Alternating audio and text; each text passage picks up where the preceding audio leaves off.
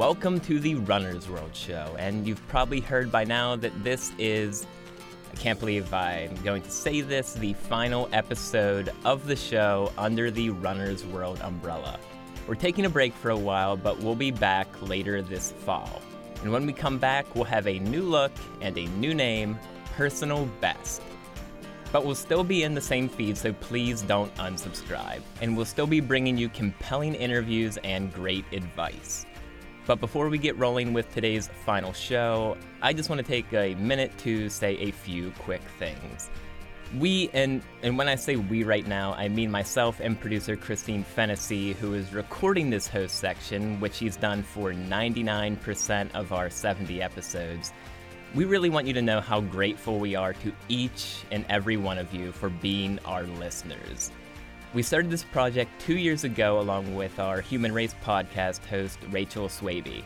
While we could have quickly thrown a podcast or two out into the world, we spent months trying to craft the shows we thought our listeners and readers would want. Luckily, we found our amazing producer, Sylvia Ryerson, before we fully got going. And besides Rachel, she was the only one among us who knew anything about podcasting or audio production. We wouldn't have gotten far at all without her amazing talent and excitement for the project. And honestly, she had a lot of patience too because I nearly kept her from her bus back home to Brooklyn several times. Sorry about that, Sylvia. Since then, thanks to Sylvia and to you, our listeners, we've learned so much.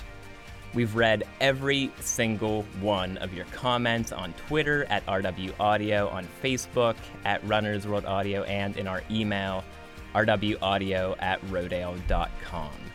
And while we weren't always able to respond directly, trust us, we heard you. Your feedback really did help us learn and create a better show. We wish we could keep this thing we love going, just as it is the Runner's World Show. But while we're sad for this run to come to an end, we are really excited for what's next on Personal Best. So stay with us. But so, given that this is our final episode, it wasn't easy to come up with the lineup. In the end, we decided to go with the beer mile, which means the first two segments of this episode might not be appropriate for younger listeners or for those triggered by conversations about alcohol. If that's you, we encourage you to skip ahead to the kick, where we promise there is no talk of drinking or chundering. And if you don't know what chundering is, keep listening. It may sound horrible and irresponsible, and yes, potentially dangerous, but it is a thing, a legit thing with its own website, worldwide race scene, sponsored elite athletes, widespread media coverage, including in Runner's World magazine and runnersworld.com, and it even has its own annual championship, the Beer Mile. Four beers, four laps around the track. And if you've never heard of it, here's how it works in summary. The race starts with runners chugging a beer. Then they run one lap around the track.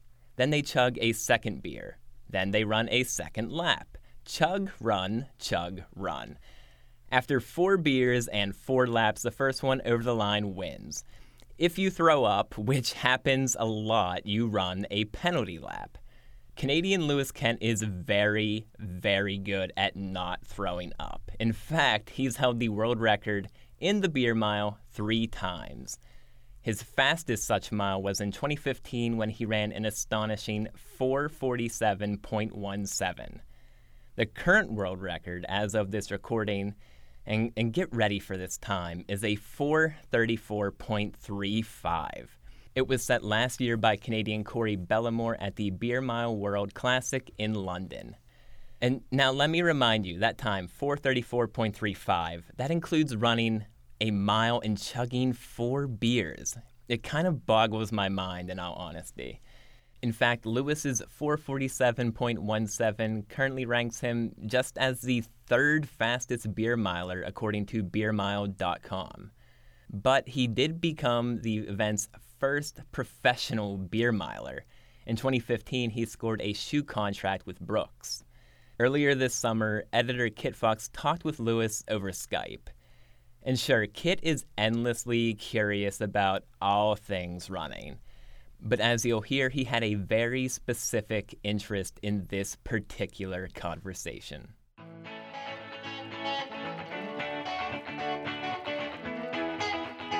So, a few of us are actually going to attempt a beer mile, uh, unofficially, of course, and I really want to win. So, can you give me some tips just to give me any sort of advantage over the competition? I've noticed watching some of your videos, you wear some sort of glove on your hand. What is that about? Yeah, um, that dates back to before I actually started doing elite beer miles. Uh, it was back in the chase for the first person to run sub five for a beer mile, and uh, an Australian named Josh Harris had the the run completely set up, and uh, he was on pace to go well under five minutes and be the first man to ever do it. And he came into his fourth bottle of beer, and he was using twist offs, but about one in ten twist off bottles doesn't want to twist off, so he stood there for about ten seconds trying to twist off his beer, um, which ended up costing him because he ran a 502 or 503 after that whole 10 second uh, mishap. So now we uh, wear a glove during most of the elites wear gloves during the race just in case because uh, half a second or a second can make or break a race. So uh, it just gives you that little extra bit of grip for the twist off, and in case you get one of those stubborn caps, it uh, helps you get a little more grip to get the beer cap off. Okay, and so I, I, mean, I think one of the hardest things about this has got to be uh, downing the beer in one go, right? Because you, you're delayed pretty significantly if you bring the beer back down and then have to go back up again. That's definitely correct. That is uh, the difference between uh, uh in in the elite beer mile world. That's the difference between a 5:30 to 5:45 beer miler and a five minute to a 5:10 beer miler. okay. Uh, it's just such a. By the time it's not just that you take the beer away from your mouth, take a couple seconds, and then go back up. It just as soon as you stop chugging, your body really wants to breathe and starts burping and belching and you just it just is a lot easier once you get into a rhythm that if you can if you can get it down in one go i'd say if you're chugging it one go people are doing it between five and a half and eight or nine seconds. But if you take a break you're easily losing a minimum of five to six seconds on that beer. So that's quite a quite a bit if you're multiplying that over the course of the four beers. In the middle of the race how do you uh how do you keep from like you're obviously out of breath when you he- reach that zone. Do you like take a couple deep breaths before you, you know? I, I know what you mean. It's uh, it was definitely a mental battle the first few times I did it, and uh, the first few times it wasn't perfect. It was could get the first two or three down in one go, and then I'd have to take a break on the fourth. Or, but now I can say in the last I don't know ten or so beer mileage I've I've done, I've never had to take a break. Just I think it's more mental, and practice makes perfect than anything you uh, once you practice being able to chug out of breath and just be able to stare at that beer for six seven seconds and you know you're gonna get it down. And just mentally knowing that in the race that if you do take a break you're pretty much out of it that uh, you know you've got to get that beer down in one go.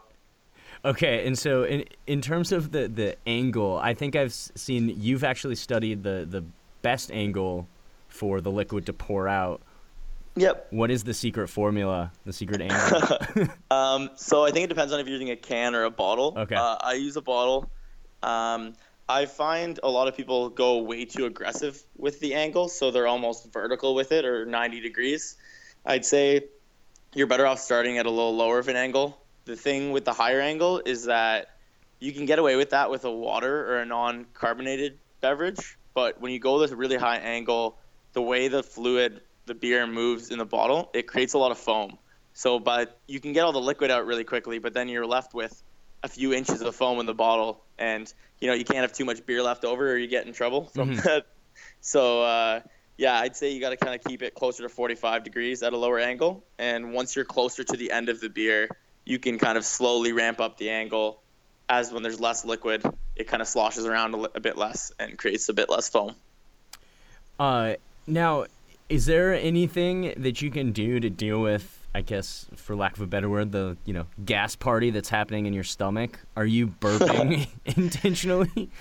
Yeah, for sure. I'd say uh, everyone's kind of chugged like a, a, can of Coke or some sort of pop uh, throughout their life, and when, when once you finish uh, chugging it, there is that natural kind of burp uh, that comes up, and that's great. You definitely want to be able to get those up, and if after beer one or beer two on race day you're not getting those automatic burps, then your body's just not ready to roll that day. I mean, it, it happens to the best of us, and but you definitely need to uh, try and get more burps up. So I'll have that initial burp from the beer, and then for the first hundred meters or so of the lap, I'll be trying to get additional, like making myself burp. Uh, most people think it's the liquid that's bothering them, but it, it definitely is the gas buildup, and kind of that gas does occupy space in your stomach. So if you can get most of that gas up by making yourself burp, then you can get the liquid down without much discomfort. What's the biggest mistake you've ever made while doing a beer mile? I'd say at first, when I was doing it, it was just going out like way too, way too aggressively. Um, like I said, like you do get to a mental state where you can kind of come out of, come in the zone out of breath, and then still be able to chug it in one go. But you definitely want to be even paced or even slightly get quicker as you go along. Um, going out too quickly just means that you're not going to be able to get the beers down in the zone and all, everything that hurts as part of the beer mile just starts hurting a little earlier. And uh, that's, uh, that's what I'd say. I'd say that or a funny story I have from one of the first ever beer miles I did was uh, we went to all you can eat sushi a couple hours before. So sounds like a great pregame meal. it was kind of an impulse decision to do the beer mile afterwards, and you can imagine how that one ended up. Oh boy. Yeah. I kind of don't want to don't want to visualize that at all. Th- but no. that do- that does bring me to um, I want you to introduce. There's a special term, uh, unique to the beer mile when you you know vomit.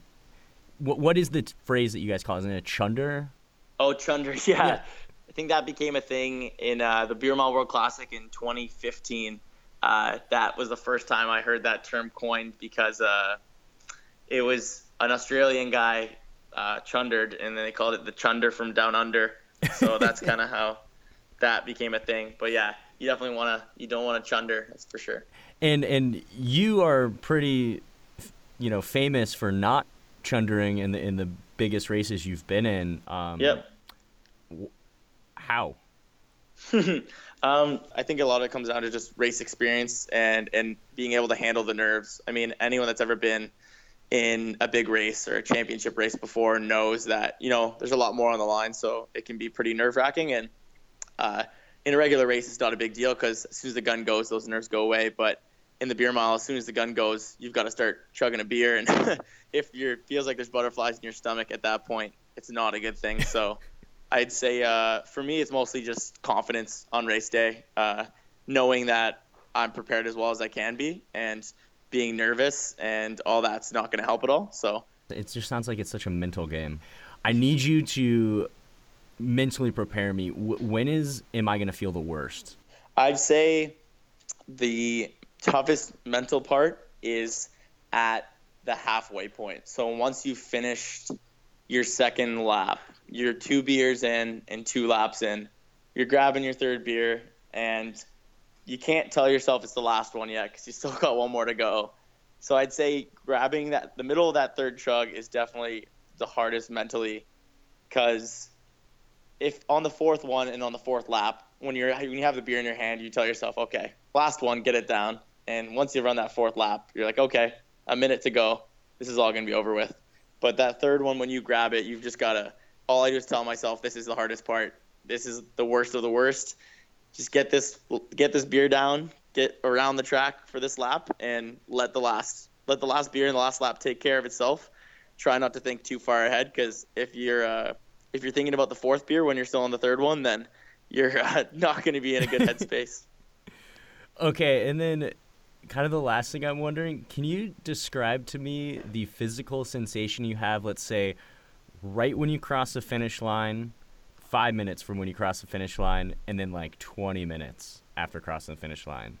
For sure. Um, I'd say as soon as you cross the finish line, it's pretty similar to if you've just raced a regular mile. I mean, obviously you've been doing a bit of different things during, but um, right with the first five minutes or crossing the line, you're kind of glad it's done because you know you don't have to get a fifth one down. Um, if you've made it to the cross the line without having to do a penalty lap, that's even better.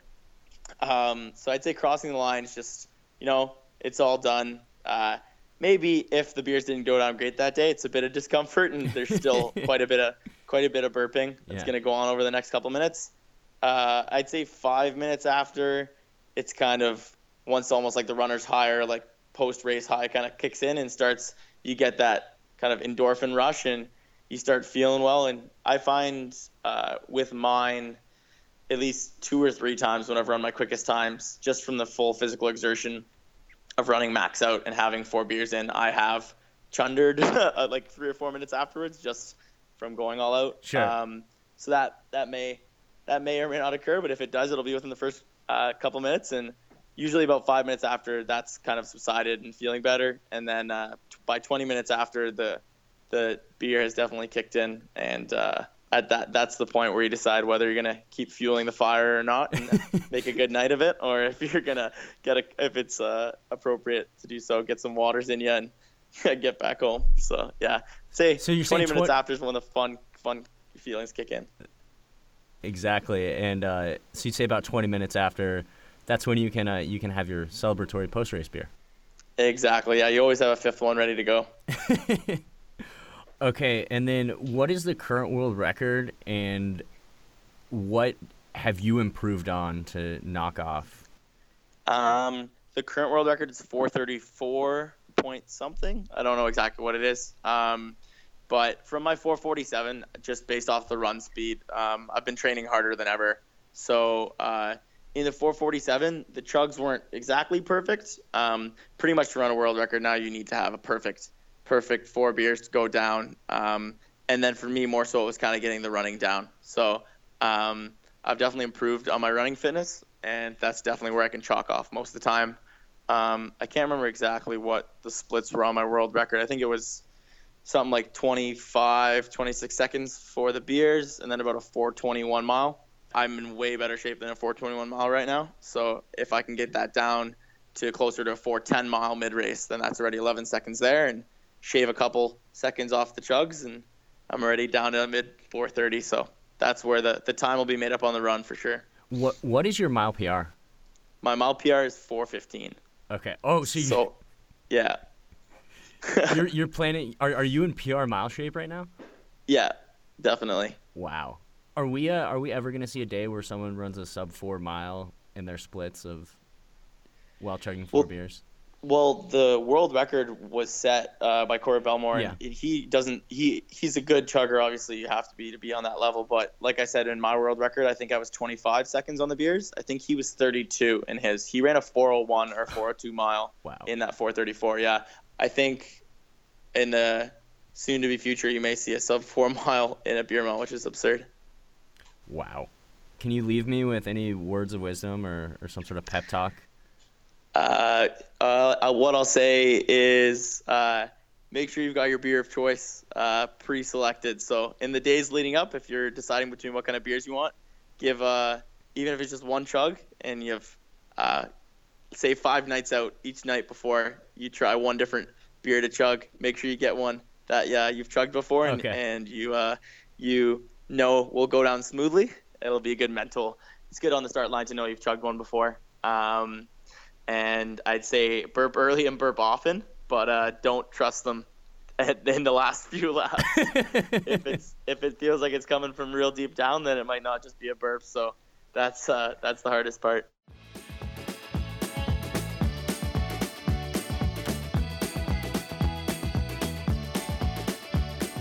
That was editor Kit Fox speaking with former Beer Mile world record holder Lewis Kent.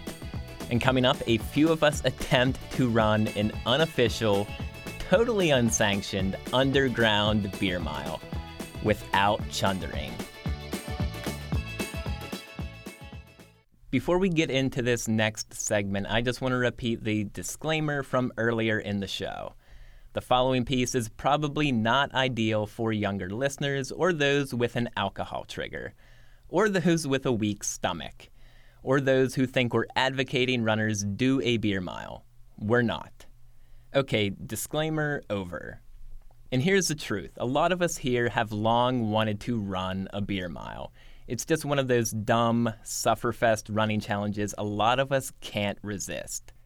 But it's tough, you know, for obvious reasons. You can't run a beer mile at a school track. In fact, as we came to learn, one of the hardest things about running a beer mile is finding a spot to run the beer mile. Eventually, a mutual friend offered up his place. And a bunch of us got together on our day off to see just how bad we'd be at chugging and running. And now I just want to be clear here all of the runners were over, and well over in most cases, 21 years old. Everyone came with a designated driver, and we followed the run with a cookout and enough food to soak up a small pond. Now, like I said, none of us showed up that day expecting to be very good at this. Well, except for one runner. I'll let producer Christine Fennessy take it from here. It's just after noon on a warm, overcast holiday. Seven runners and a handful of spectators are milling around a table. The table is set up on a strip of mowed grass at the edge of a field beneath a highway overpass. On top of the table sit 28 cold cans of beer. They're arranged in neat rows of four, one row per runner. Next to each row is a sticky note with a runner's name or initials. When you're running a beer mile, after all, it's important not to get your beers mixed up.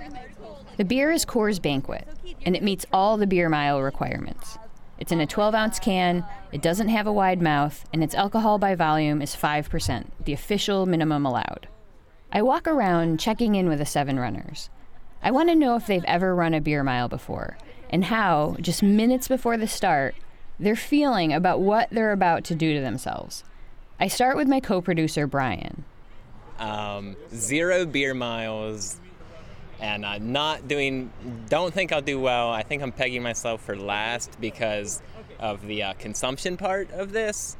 Um, I just I practiced this week just trying to drink something really fast, and uh, it took quite a while. So um, I'm just gonna take my time, and hopefully I can make up in between the run. You're just lowering the expectations right now. I think he's been practicing for three months. He just won't tell us. That's Kit ragging on Brian. Kit, it turns out, is the most experienced competitor here, thanks to his senior year in college. This is his third beer mile. Experience tells me that this is not going to be fun. I feel good if this was like a normal race. Like I had my normal, I had a, you know, a of egg and a clementine, drank a cup of coffee, some water. Like I feel good to run a mile. Uh, but two days ago, I tried to practice and uh, I chugged a beer and just, it already didn't feel good. And that's when I knew. That's when I knew it's not going to go well. While Kit is talking pre race nutrition and some of the other runners are jogging an easy warm up, one competitor has taken a distinctly different approach. He's already drinking. My name is Keith. Um, this will be my second beer mile. Um, I'm pretty excited. I'm uh, pre gaming, just uh, getting a nice base of uh, Coors Banquet. Um, and uh, yeah, I, I don't run, but I do drink a lot. So uh, that's my strategy. I'm going to chug faster than everybody and uh, hopefully not throw up. The next runner, Suzanne, is a bit concerned about such a public sufferfest. I have run one other beer mile, so this will be my second. Um, and I'm feeling kind of nervous right now. I've never done a beer mile at noon, so so that's that's the first. It was very dark the first time, so no one could see each other. We're all going to see each other's faces. I'm Jeff. Uh, I have done no beer miles in my life, but I'm feeling pretty good because I've been drinking for more years than some of these competitors have been alive. So I think that might give me an edge, but I don't mix the running and the beer thing ever. So this is uncharted territory. I'm Allie. I have done zero beer miles, and I am feeling incredibly nervous and like I'm going to throw up already. and finally, I catch up with our last runner who designed today's course. Since we're not on a track, this is not an official beer mile attempt. But Warren did his best to stick close to the rules, laying out the course with a measuring wheel to ensure each runner runs a quarter mile between beers. Um, I've done two beer miles. Um, I'm nervous. I got to be honest with you. This is uh, this is pretty intense. The competition's steep. The beer is is cold. The course is legit. It's grass, mowed grass. It's a straight out uh, 200 meters around a cone and back. Um, there's a 10 uh, foot transition zone. So that's where the table is. It's between two cones, and in that zone is where the beers are lined up. The runners have to obviously go around the far cone and break the plane here at the uh, start finish line. And then when they're within the zone, obviously they can drink their drink their beer. And um, who, who are you most worried about? Uh, Keith. I'm, I'm worried about Keith a lot. Um, he's a serious drinker. Um, he uh, he has experience drinking a lot of it, and um, I'm I'm concerned that you know, it's there's guys here who are twice, three times as fast as he is, but I just don't see them being able to hold you know their their liquor like Keith can, and and and so you know that's why I think you know in the long run. I think we're going to have a tortoise and hare situation. I think a lot of guys are going to go out really hard, and then that's going to be their undoing. Whereas Keith isn't going to be able to go out as hard, but he's going to be able to finish strong with the with the drinking. All right, well, good, best of luck to you, Warren. Thank you very much. Finally, the time for warming up, or pre gaming, is over, and the runners gather at the start. Kit reviews the rules. Rules are pretty simple.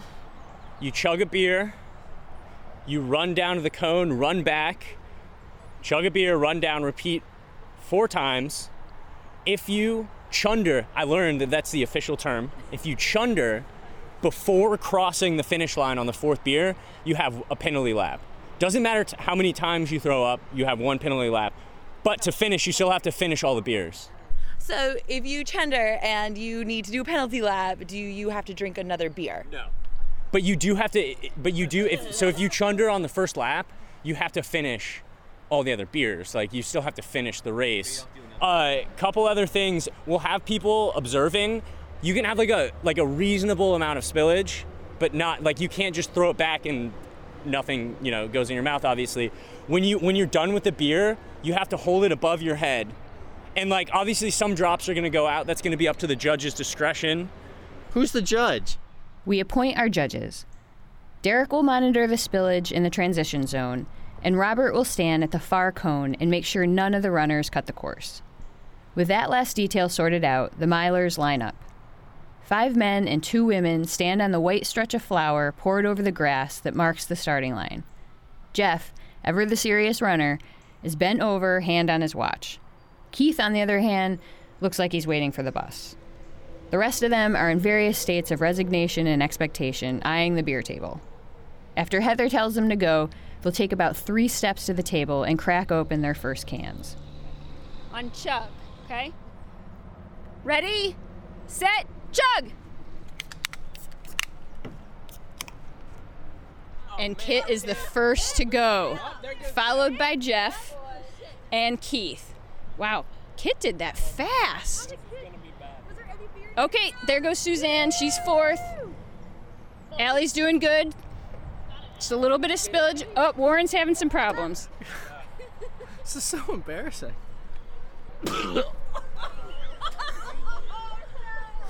Yes, that horrible sound is the sound of Warren chundering.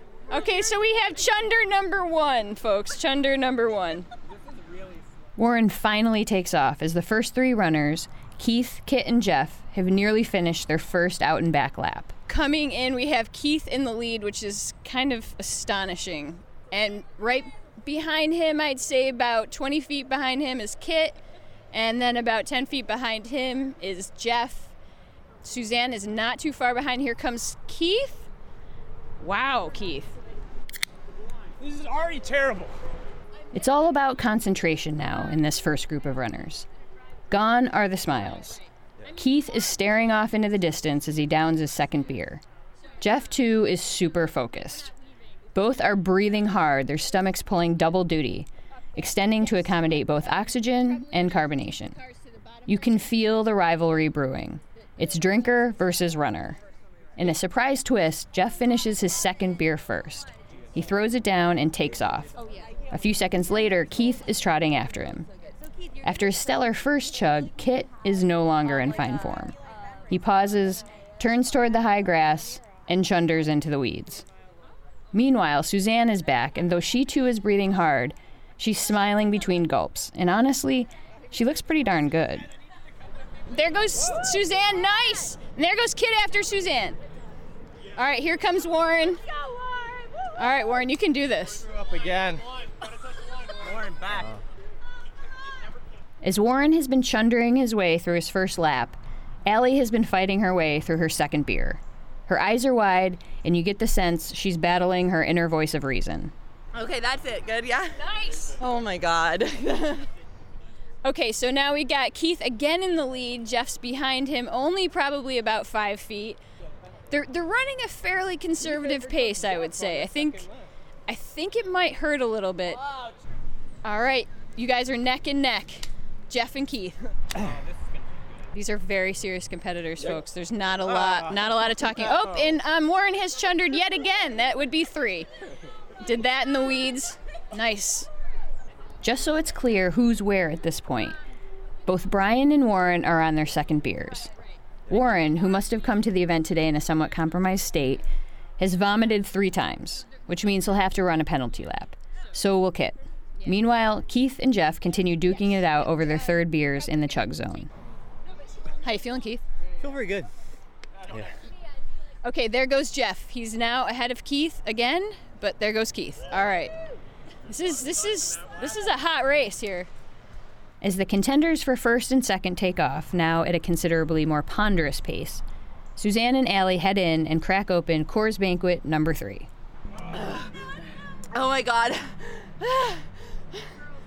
We just have to be warned, That's all we want. This, I'm pretty sure, will not be a problem. I turn away from Suzanne and Allie's impressive chugging in time to see Jeff and Keith coming in for beer number four. Okay, we got Jeff in the lead, and now Keith is about oh, I'd say he's a good 30 feet behind. Oh he's got a really he's got some time to make up here. All right, what's going on back here? A lot of, a lot of, a lot of digestive. It's a carnival in my stomach right now. Oh yeah! That was Ellie. I kind of can't believe this is the first burp I've caught on tape. I should note that Warren at this point is still in a battle of wills with beer number two. Meanwhile, Jeff and Keith are going gulp for gulp with beer number four. All right. This is it. This is the beer. I'd say Jeff is about halfway through his beer. Keith has really got to just chug, buddy. Oh no! Oh, Jeff just chundered. Oh, and Kit, did you too? Warren finally finishes beer number two, and he kind of waddles off down the course. His stride is more stiff cowboy than smooth contender. Brian, nursing beer number three, stands there and stares at Warren in wonder. Man, Warren in the distance looks. Can we need. We maybe need to tell Warren to stop. Okay, so Kit just took off. Jeff is right behind them, but both of them have vomited. So they are. Chundered twice. Keith only needs to keep keep it down. I think I got it. How does your stomach feel? Um, I'm a little full. You've had an extra beer beyond everyone else. Oh yeah. Here comes Suzanne. Suzanne, looking good, man. Suzanne, now on her fourth and final Coors banquet, is clearly employing some deep breathing techniques to calm the storm in her gut. She looks remarkably composed and driven.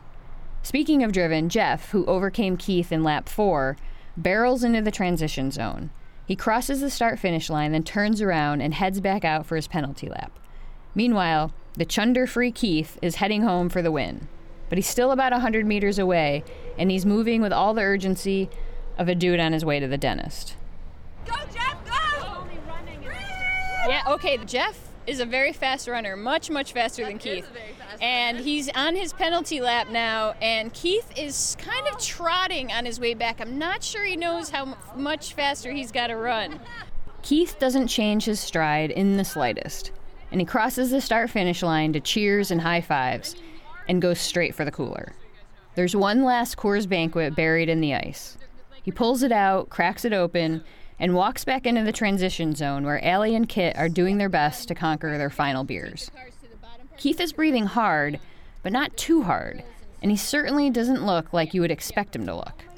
No, in fact, Keith looks content, a man in his element, a man no runner at this event can quite understand. Cheers. Cheers. This is This is gross. This is my fourth and your sixth.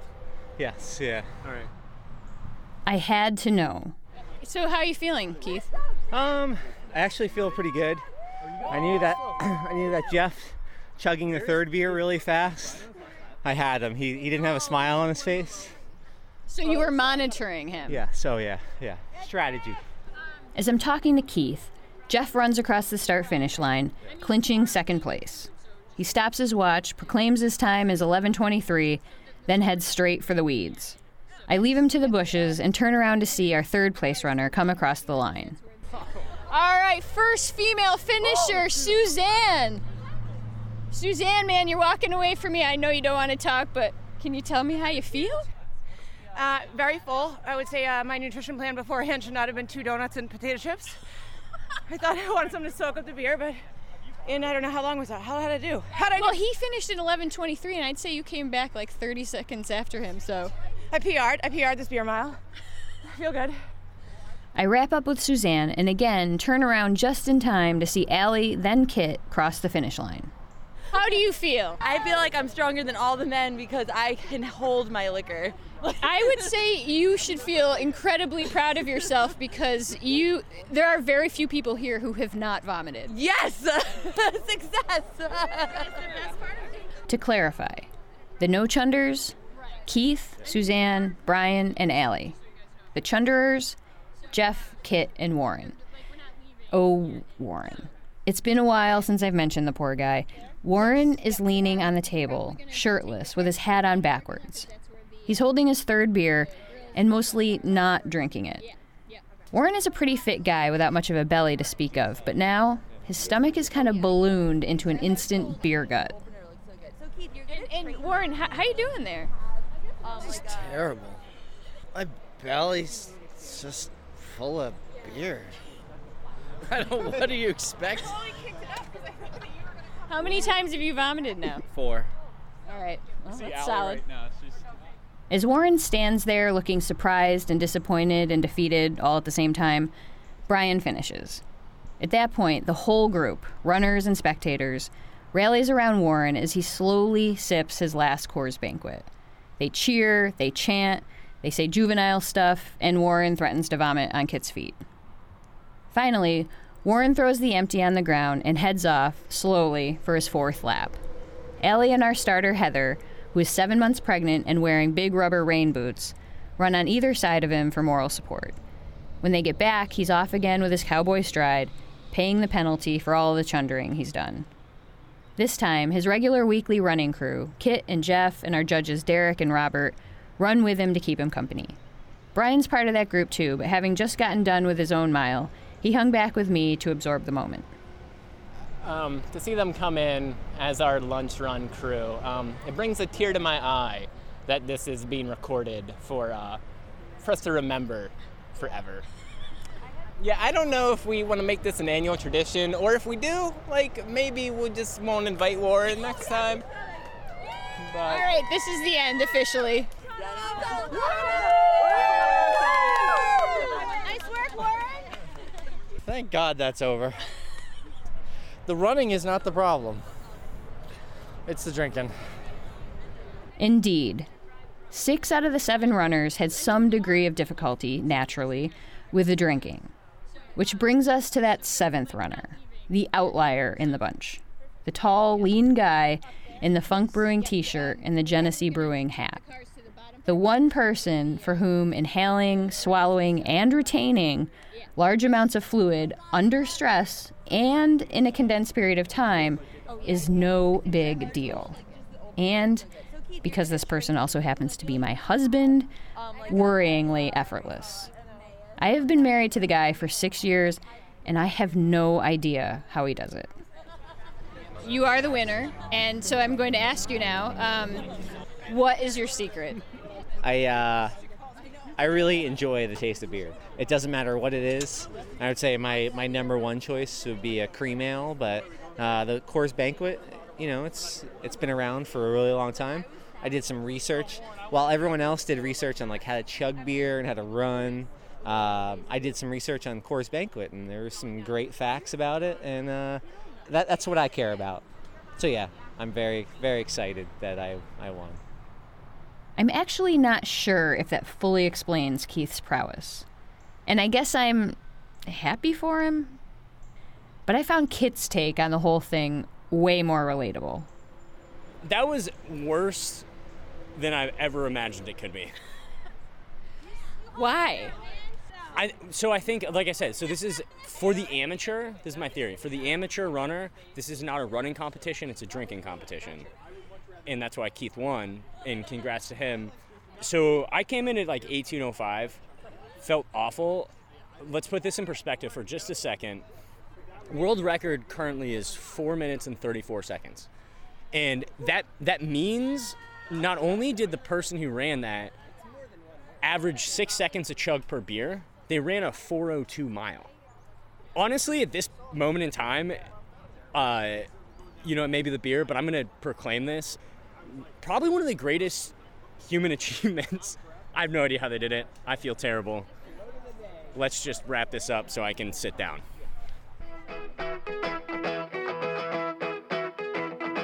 That was producer Christine Fennessy reporting on the highs and many, many lows of the beer mile.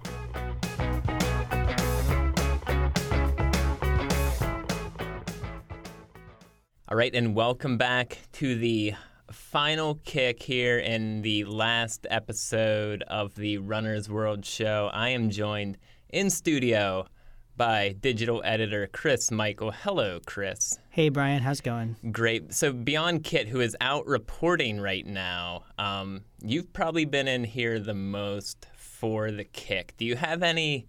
Do you have any great memories of uh, our time in the studio together, or Oh. even even a, a back and forth with Kit? Lot, lots of laughs.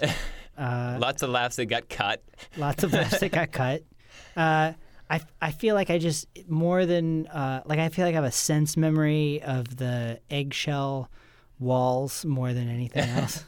Yeah, and the smell that comes from the old lamps that we have in here. Yes. Those will last in your memory forever. yes. We cannot get rid of this, especially in a warm summer afternoon recording a kick. I feel like I feel like yeah. Someday I'm gonna walk past one of these old lamps somewhere else and smell it, and I'm just gonna feel like I need to explain a recent story on runnersworld.com for, Exactly. for no reason. You should always be ready to do that. it's true. Drop of hat. That's the point of the kick to explain stories in a nutshell that you can share on your group run, stuff you want to talk about with fellow runners. That's that's what we try to do.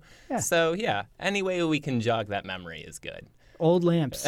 old lamps for us. Okay, so let's just do this like a, a regular kick, and we'll close it out strong. Um, and speaking of closing out strong, um, let's start with a record. We talked about a lot of crazy records, Guinness records, weird stuff like that. But this one's legit, we're going to talk about. And we've talked about this a few times on the kick over the past couple years in regards to the Appalachian Trail. New record was set late last week. Yeah, this was sort of a surprise too. Um, you know, there there wasn't like a big announcement. There was no huge thing. In fact, this was this started out um, as a an attempt at an unsupported through hike of the Appalachian Trail. Joe McConaughy. Uh, he had some, you know, he's had he's had some background. He broke the Pacific Crest Trail supported speed record uh, in 2014 um, which has since been broken. So he's an ultra ultra runner. He's you know he's done things like this before, but he set out. Uh, in fact, he was even back posting his Right. his uh, Instagram uh, account just so that nobody would come out and accidentally help him. and mess up that unsupported record. Right. And so the unsupported record, you know, was a little bit longer than the supported record. Um, and, and he was just going for that, but he, he ended up blazing through so fast that he found that he was within range of breaking even the supported record. Yeah, and so Joe, he set this record late last Thursday night. He did it in 45 days, 12 hours, and 15 minutes, and that breaks Karl Meltzer's record from last summer of 45 days, 22 hours, and 38 minutes. He did that with support, and he broke it from the year before and the highly publicized like Scott Jurek breaking of the record. Um, in 2015.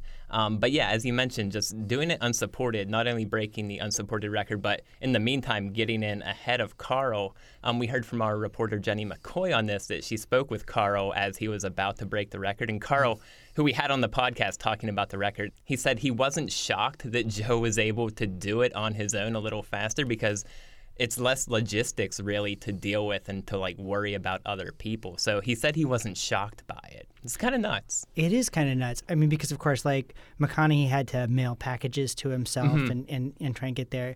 The the mental logistics of trying to take care of all of that seems like it would be much harder. But I have never attempted uh, to even make it to the corner store. I mean, we're not we're not less- we're not far from the uh, Appalachian Trail if you want to try it. Yeah, I, I, I- I have a couple things going on, but uh, you know, maybe maybe next year. Maybe Okay. if, if a year goes by and nobody's uh, lowered the time, uh, I, I'll think about it. How's that? Okay, and and just for reference, if you don't know, the Appalachian Trail about 2,189 miles, 500,000 feet of elevation change throughout the entire course of that. So to do it in a little under two months, like a month and a half, It's- is it's ep- bonkers. epic. And like congratulations to him. And um, we'll have a longer story up on the site this week. We're recording this on Tuesday, so can't wait to hear his thoughts on what he was going through and how amazing it was to finish this Oh, yeah. up in Maine. So while we're kind of on the trails and we're thinking of like roots and rocks and dirt, we we were having a discussion with Ali Nolan last week, and we were talking about like what's the deal when you're running and you end up kicking your calves a lot, and you end up with that Mm-hmm. speck of dirt um, at the end of the run. And actually, this weekend I was probably running like really lazy, and I was doing that over and over and kept thinking this. Turns out uh, we found uh, an article on the site that we brought back to life, and it really resonated with people, um, and it, it explains why people actually do that. It's not completely random on why you kick your calves when you're running. Yeah, I, I thought this was actually sort of surprising. So it's, it's something that I've I've noticed that I've done before, but it wasn't something that I thought was indicative of anything necessarily. Mhm. Um, but it turns out that uh, you know if you if you get those little kick marks Mhm. on, that's a sign that uh, basically you have some weak glute muscles. It's a, it's a problem with your form, Mhm. uh, and there's an easy way to fix it, which is to do some glute exercises. exactly. Um, thankfully, um, so it's like weak glutes definitely, and that also leads to like a sign that your hips are probably weak. So any strengthening exercises you can do to really stabilize your hips, keep them square, keep your belly button square when you're running. It's not rocking back and forth. You're you're making yourself propel forward better, and you're not wasting effort. Um, so we will put up links on our episode page at runnersworld.com slash audio that will have some glute workouts for you. We have a ton of those and hip strengthening workouts, a bunch of those as well. And and that's the key. And you should also check out this article, other weird things like why one shoe tends to get a lot more wear than the other shoe. Mhm. Like there's a t- that's a telltale sign that something could be wrong with your form and other weird little things you should check out. Yeah, like when the horizon is bouncing up and down more than it should. Yeah. I thought that was an interesting one too. Like, what are you doing wrong here? Yeah. Yeah. So the final thing, and um, you know, we talked a lot about records, and um, we have you know brought up beer miles a lot on the kick. The one thing that I think we brought up the most over this year and a half would probably have to be running and dogs. Anytime there there was a cute dog story that seemed like we had to talk about it in the kick.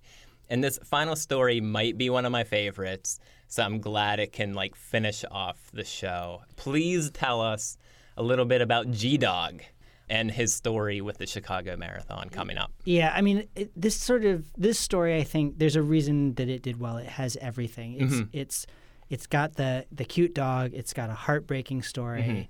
It's it also has some just really amazing human interest. So Gordon, uh, or G Dog as he's known, is uh, he's an incomplete paraplegic miniature Doberman. Yeah, two years old. He's two years old. He's got a rough backstory. Mhm. Uh, he was shot and then he ended up in jail.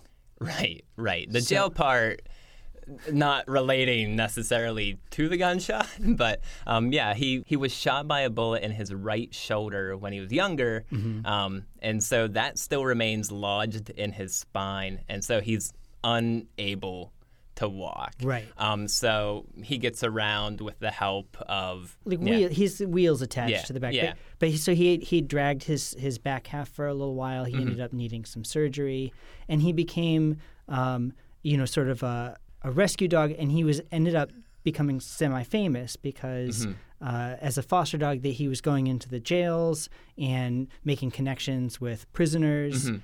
Um, and so he became sort of a little bit well known. Yeah, and he was bouncing around a lot of homes at first because he was. Right. It's hard to take care of a dog, even a dog that small, um, with so many issues. But but through this group out in California called Marley's Mutts, it got the attention of this woman. Her name is Janet Turner. She's 55 of Mineral Wells, West Virginia.